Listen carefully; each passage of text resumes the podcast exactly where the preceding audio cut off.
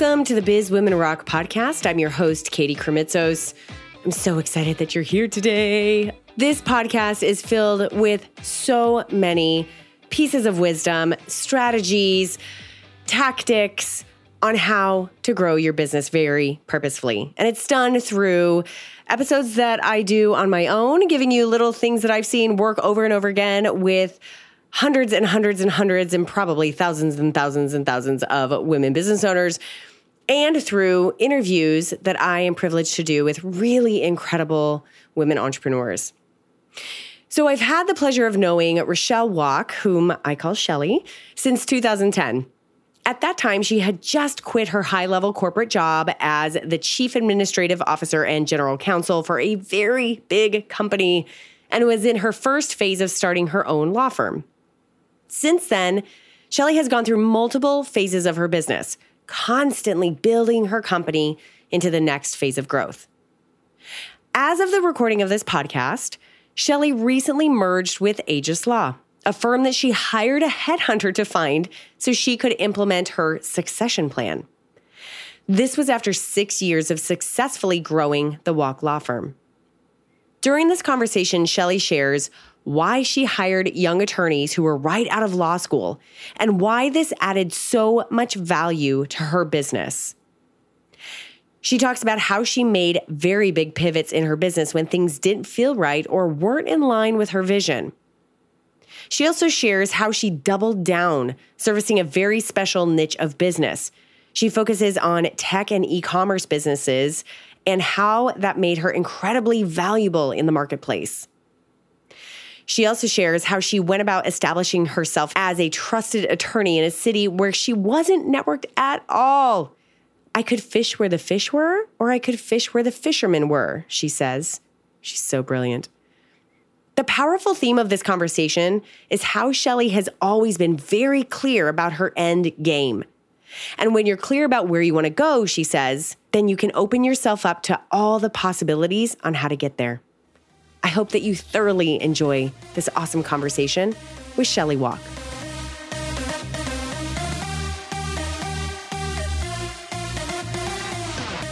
All right, Shelly.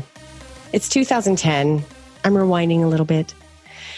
And you've just quit your job as Chief Administrative Officer, General Counsel for a very highly respected company you decided that you're going to open your own law firm, but you're in Tampa, Florida, a city that you are not connected to. You barely know anyone here. What in the world did you do? And why did you decide that you were going to put yourself in that scenario in a brand new city where you knew no one? So, Katie, you know, it's interesting when you phrase it that way because I really made a decision that I didn't want to go back into corporate America. Mm. I really made a decision that I had worked for 25 years in large law firm for a while, but mostly huge public companies. And I wanted to do something different. And I looked at my skill set. And frankly, I didn't intend to be a lawyer. I wasn't licensed in Florida. My plan was to become a mediator and arbitrator and to help people resolve their business issues in a productive manner because as a business executive, I saw a lot of wasted time with litigation and a lot of mm-hmm. wasted money on litigation. And I knew that my creativity and my background would help resolve problems more strategically. And quite frankly, as a business executive at the level I was playing, you know, keeping in mind chief administrative officer, C suite in a public company is at a pretty high level for, for a woman in business. So I looked at this and said, this learning, this experience brings a wealth of experience and knowledge to problem solving. And mm-hmm. was headed. Got it. So I got myself certified. I figured out how to start to meet people. And then I very quickly found out that almost all of the mediation work that was worth having had to come from other lawyers. You can't just sign up for a program and expect to get mediation. Mm. So in the meantime, a friend of mine started making fun of me because he asked me why I wasn't taking the Florida bar and why I wasn't just getting myself admitted. And frankly, the thought of taking a bar exam 25 years after I had taken it the first time was a little daunting. You think? the first any time you take it, that's daunting. So, uh, at a dinner with this friend of mine who was the managing partner of a major firm, at, after a couple of drinks, he looked at me and says, So you don't think you'll pass? You think you're stupid? With that challenge, I signed up for the bar exam for February of 2011. I had three days to get my paperwork in and get myself set up to take the February bar exam. Wow. You know, I then put my mind to, as any executive woman would, what's it going to take?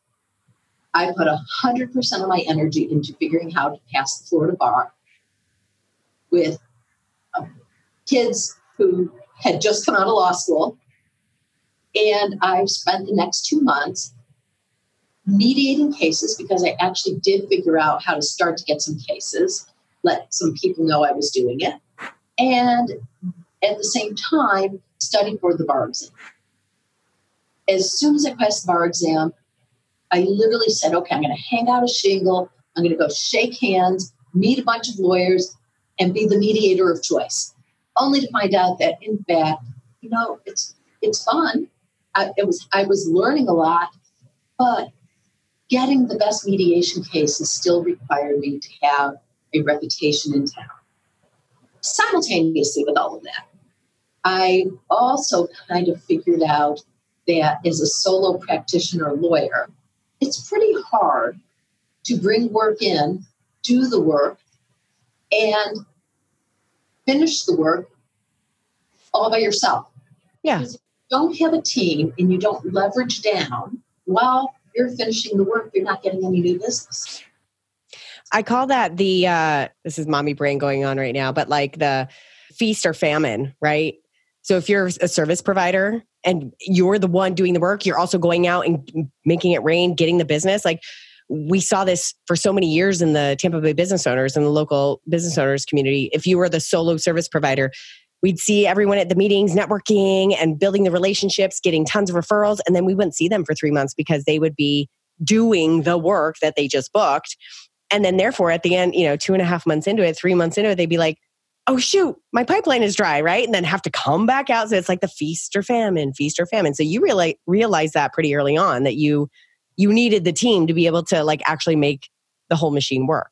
Well, and I had some advantages. Number one, I was at a point in my career where I had come out of a big enough business where, and I had run large enough operations, having hundreds of people reporting to me, in some cases, thousands of people reporting to me, having seen how proper leverage works and how models work. So I didn't go into this with my eyes closed. I went right. in eyes wide open. I understood what was going to take.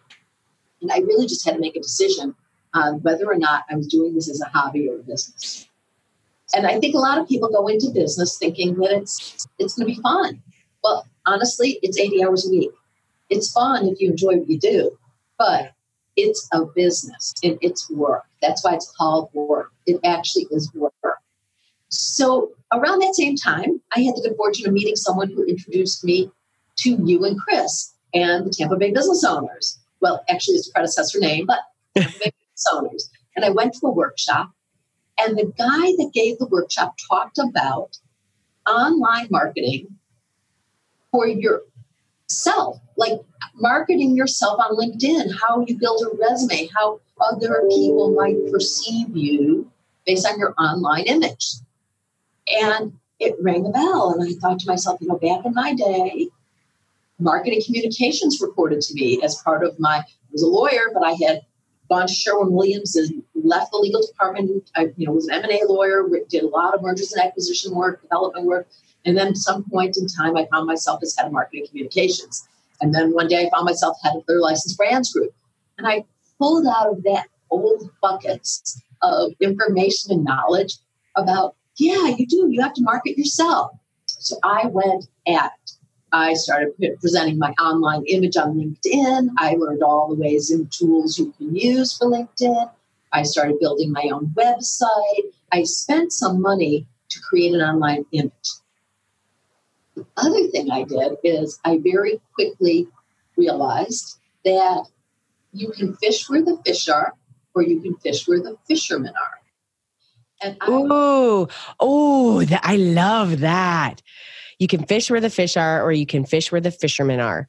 So I'm assuming by that you mean like the referral sources, the people who I have relationships with and continue to send me clients over and over and over again. Oh, such a good distinction. And people where they're clients. So I could join every chamber of commerce and sit in a meeting room with dozens of lawyers and very few business people looking for lawyers.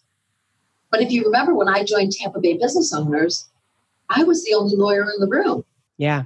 And it was a tremendous opportunity for me to find out what small businesses wanted and needed.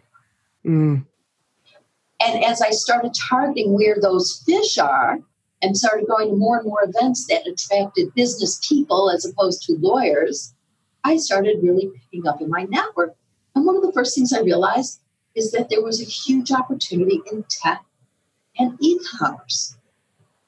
There was an opportunity to be the only lawyer working with consumer products that was selling online. Because I've always worked with consumer products, but there weren't a lot of people working with them in online businesses. So, roll the clock forward. I merge with another law firm. I bring my little fledgling practice to this other law firm so I can have people.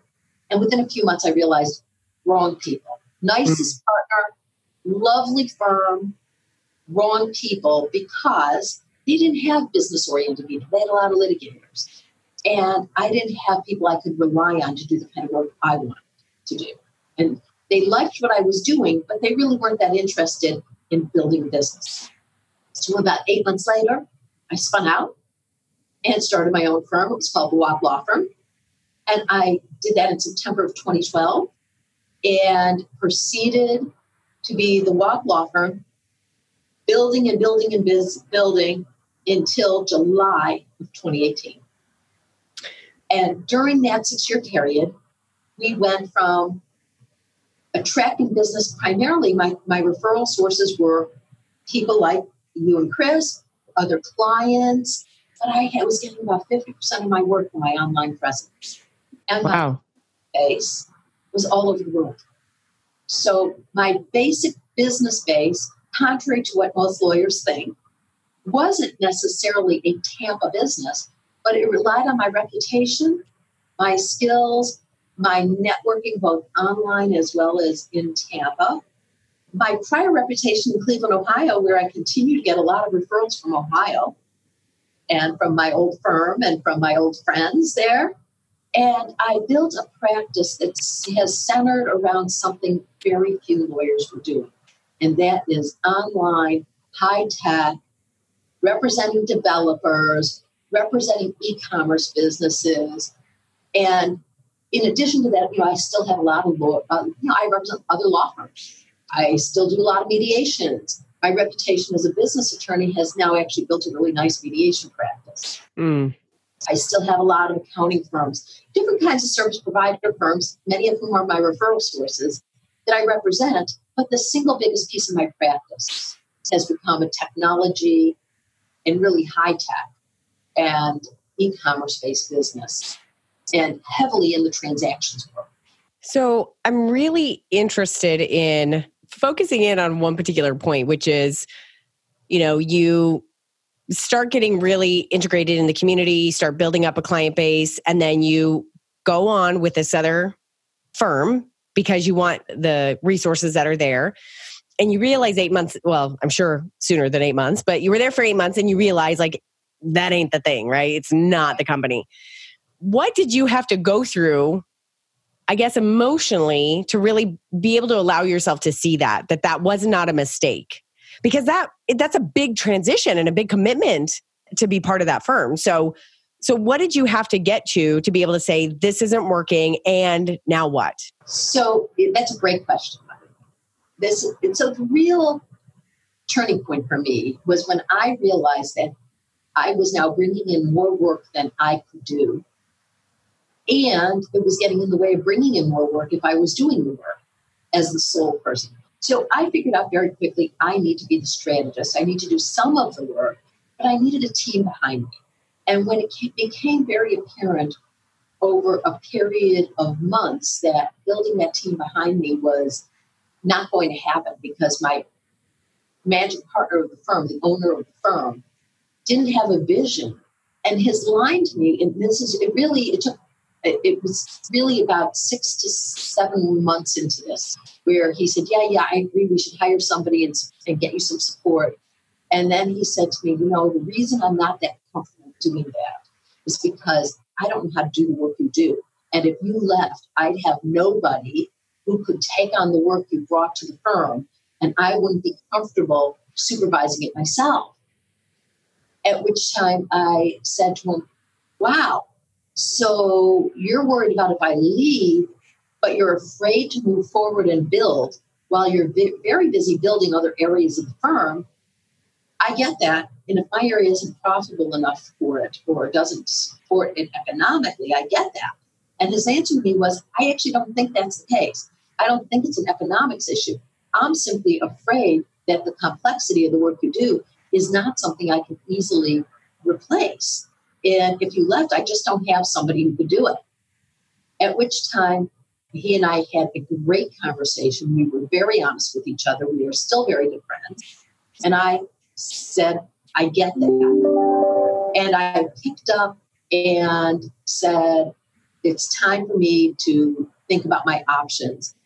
And within three weeks, I had hired an attorney, found an office, went to him and let him know that I was going to do my own thing. We hadn't even talked about sharing office space, but with my firm being a separate firm. Made the decision that I actually just wanted separate space because I didn't want to be beholden and moved forward. And it really wasn't that hard to unwind because I knew where I wanted to take this business. I had already proven to myself that it could happen. I had already gone from zero to enough money to support myself and an associate and a secretary in like a year. So from the time I went on my own, joined, it was only a few months between my going on my own, joining him at his firm. It was a large firm. And so eight months later, so here I was, essentially 12 months later, I knew where I was going. It mm. really was a hard decision because I knew in my heart what I was trying to build. I love that. So when you went out on your own and built the Walk Law Firm, what's what's really apparent is that you have always, and I know this because I've known you personally for so many years, you've always been very clear about where you're going. And sometimes that's been like, you know, the long, long term vision, or sometimes, or in addition, it's also been like the short term, like what's the next step? And you don't hesitate on that, which I have always been so admirable of. So I would like to jump to why Walk Law Firm no longer exists. Okay. Why why did you then make a transition in because you had said Walk Law Firm and I had that until 2018. So as we speak, a year later, you now have Aegis Law. So talk to me about why that transition happened. So that's actually a great story. What really happened is I went to my team. I had built one law firm up to five lawyers, and we were very successful. We were named the 74th fastest growing law firm by the Law Firm 500. So that is based on small law firms across the United States. Uh, our year over year growth had been, you know, just substantial. Our reputation was great. I been named super lawyers. I've named the top business lawyers in Tampa. So all of national recognitions, we got everything you, you could ask for. And I had these really great young attorneys. Part of the way I built my firm is I hired attorneys right out of law school. I decided I was going to build the kind of attorneys I wanted, as opposed to try and find attorneys who could behave the way I needed them to. I mm. didn't want to retrain and I knew that for my client base, which was the small to mid sized business, these entrepreneurial businesses, I knew that I needed people who had good IP experience, who were state of the art on trademarks, who really understood technology. And I also knew that at the time, the economy was terrible and lawyers were having a hard time getting a job. So I was very opportunistic. And I hired young lawyers from the very top of their law school classes who couldn't get good jobs. And I just built a firm around the smartest people I could train as opposed to the most experienced people I had to retrain. Mm. Oh, that's so brilliant. It was a great opportunity. Financially, it worked for me and it worked for them. The challenge with that is when I went to the group and said, Hey, as I'm approaching 60, I need to think about what I'm going to do next. And my plan has always been for you guys to own this firm, for me to build it and for you to own it.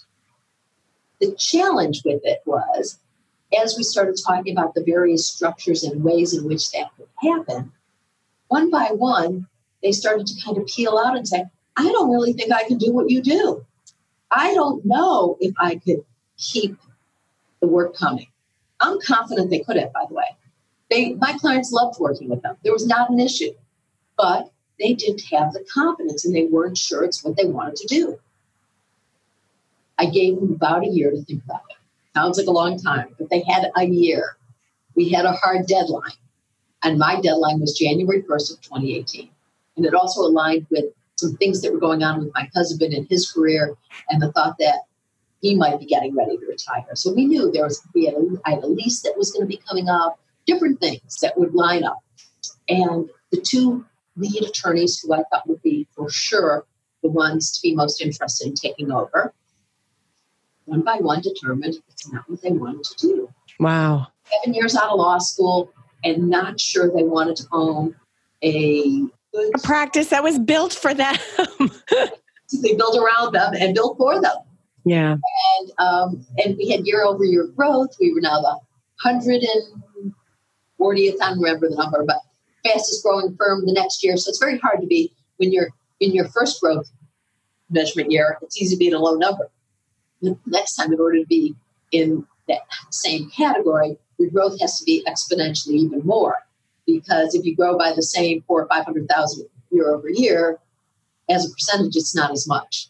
Right. the way they measure. So we we dropped a little bit, but nevertheless, we, we had grown substantially. And this was a firm that was more than enough to support five lawyers.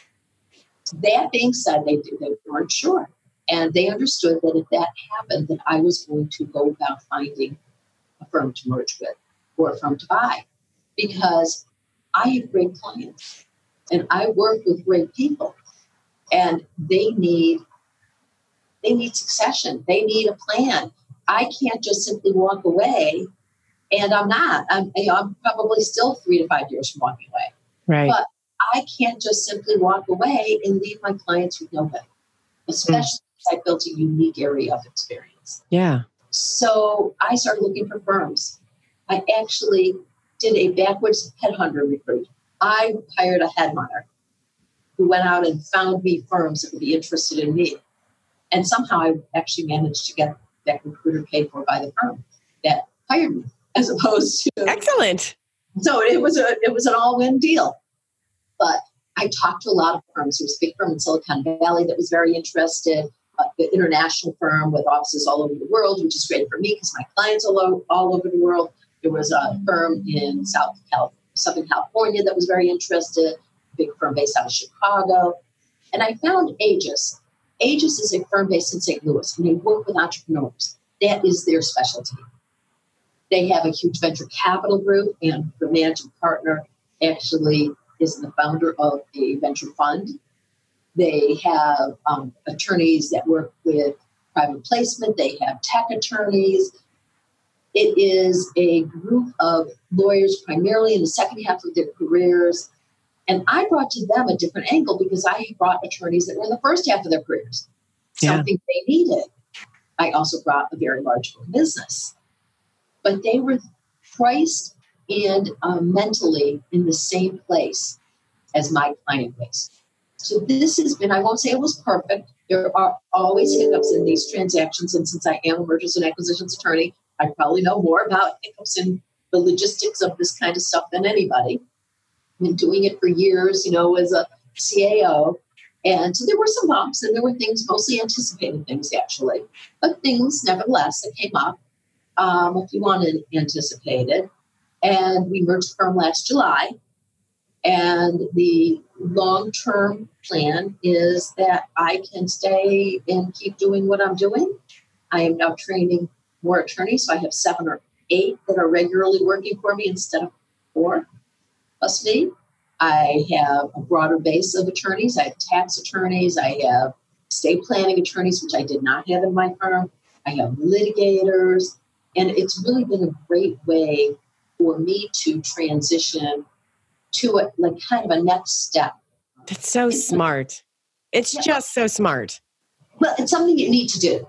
If yeah. you have an exit strategy, and a CEO I used to work for many years ago said to me, at any point in your life, any point in your business, you need to know exactly where your business is worth.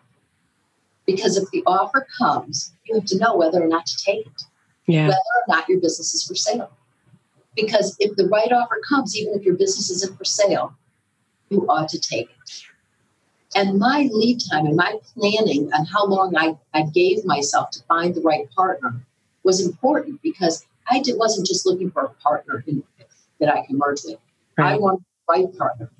And frankly, I had the option of if I didn't do this merger, I could have just downsized my firm, shrunk it back to just be me as a consultant, outsource the day to day legal work.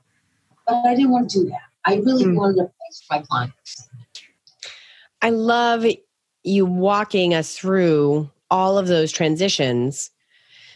And I'm I'm just so captivated by how you throughout all of these phases of your business have been so clear about what the next step is. So I really I would love to know how you know that.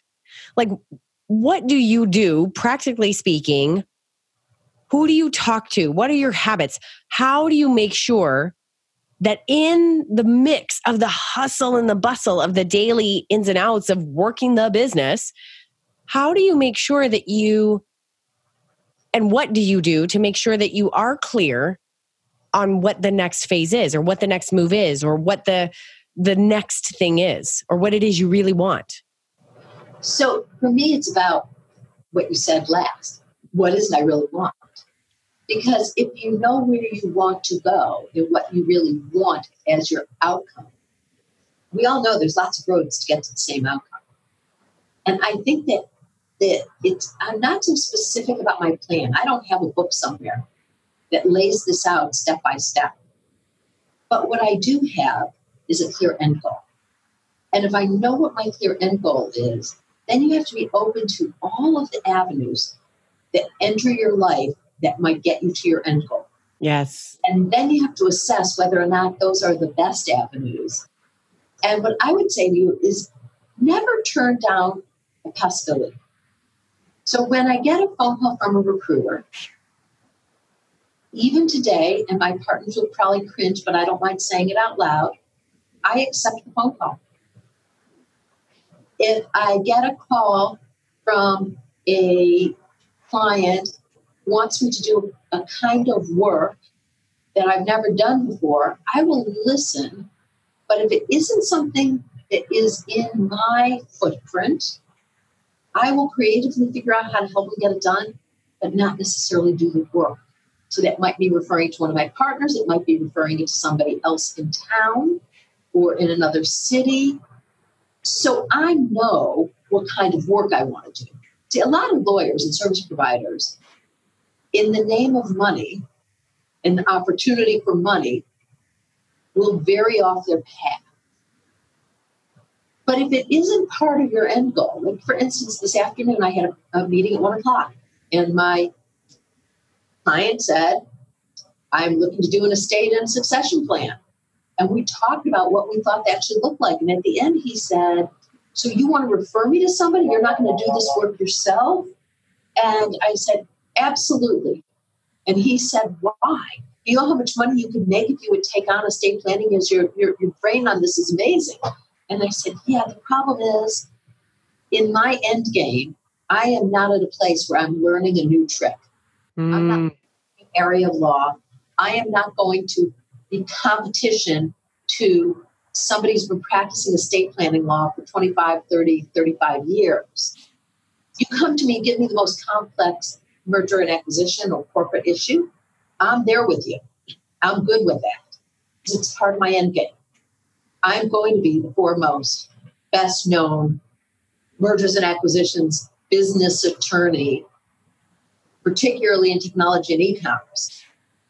But I don't want to be the best known estate planner. Yeah. I track. So I think you have to know in your heart and in your foresight where you want to go. And is there is this an avenue that gets you there? And if it doesn't, shove it aside. And if it does, start investigating the path and figure out if it's the shortest distance, the longest distance, the curviest distance. You know, what would it take to follow that path to get you to your end game? Oh. When you're on that path, by the way, other paths kind of cross the, cross over, and you say, "Wait a minute, that would get me there faster. I should do that instead." Right. Or you're staying in tune, and all of a sudden the end game might change. Like there might be a moment or something happens where all of a sudden, like, whoop, hang on, end game might change. But I love this entire conversation is you personifying what I believe in so heavily, which is that the business that you build is a manifestation of you knowing yourself and what is best for you. And being able to discern what is best for others and what might be sexy or popular or might work for 80 gazillion other people. But none of that stuff matters if it doesn't work for you. So the real work in driving and growing a successful business is knowing yourself and then being able to fit in the pieces accordingly. And where you i love that what is your end game? What is your end game? And you have to do the work to know that for yourself and and then fill in the gap and be open. Right. And you know and i work with clients all day long who are in a succession planning mode. They are in the process of buying and selling companies and i, I teach uh, you know one saturday a month I, I teach a going into business class and one of the things I always tell people is if you're just going into business, one of the first things you need to decide is how you are going to exit. What's the plan? Because if your plan is to go into business and be in that business for 35 or 40 years, great. Build a business that is sustainable, that has cash flow year over year over year. But if you are in a business that is going to make its money when you go to flip it, how long are you going to own for? And what's the end game? What would you have to do to make it something you could sell? And you know, so I really spend a lot of time, frankly, taking the advice I give clients and listening to it for myself. And I have to give you and Chris a lot of credit on this too, because I went to a lot of Tampa Bay business owner events over a lot of years. And different speakers talked about different topics. Chris used to say, you have to know the difference between working on your business and working in your business. Yeah. There's a difference. And I think that was E-Myth or something where that yep. came up. Yeah. And there were books that you would recommend and podcasts you would recommend. And I really believe and think that people need to go to these kinds of groups and masterminds. It's part of my fish where the fish are. Well, find out who's best in class and what you're doing there's nothing wrong with shopping them. There is nothing wrong in finding out how they do it. You know, if, if you want to be the podcaster of the year, go to Podfest. You know, yeah. get yourself there and find out how the best podcasters are doing. Yeah. And it's not shameful. It's not wrong. If your neighbor, if you're in retail and your neighbor is selling a particular widget, a, you know, a smartwatch, Go into their store, online, in bricks and mortar. Go on and find out all about that watch. Find out what they're saying about it. Find out how they're selling it. Find out how they're pricing it. it's so true. You know, I love it because all of this stuff, I feel like you listening, you're probably like nodding your head, like, yeah, of course. Yeah, I know that. Like, think about the end before I like start moving, right? And th- so these are like fundamentals. And yet it's the fundamentals that can get lost or overlooked or ignored while you focus on, you know, or get sidetracked by the more sexy things sometimes in business or the oh shit moments. I've got to make money for the bills next week or for payroll, you know, next month or whatever it is. But it's so important to keep the fundamentals in front of your face at all times. So, Shelly, it has been an honor watching you and being a being able to see your journey that you've had over all the different phases. As a matter of fact, I was just driving past your very first office that was on Platt Street a couple of days ago. And I was like, I remember visiting Shelly there. And that was in that first phase of business for you. And it has been such a beautiful thing watching you go through these phases. And what I really want to drive home to you listening is that whatever phase you're in in business right now, is is exactly where you are. And it's almost like motherhood right? Like enjoy the season. Like really don't always be focused on like what's next what's next what's next and like getting there but like enjoy the season and get clear and do what you need to do to get clear about what that next phase is and what the end game really is. And that helps guide you in the right direction. And you have just been such a beautiful example of that over and over and over again. So i really want to thank you so much for sharing your wisdom and sharing your time here with us today but thank you so much for having me.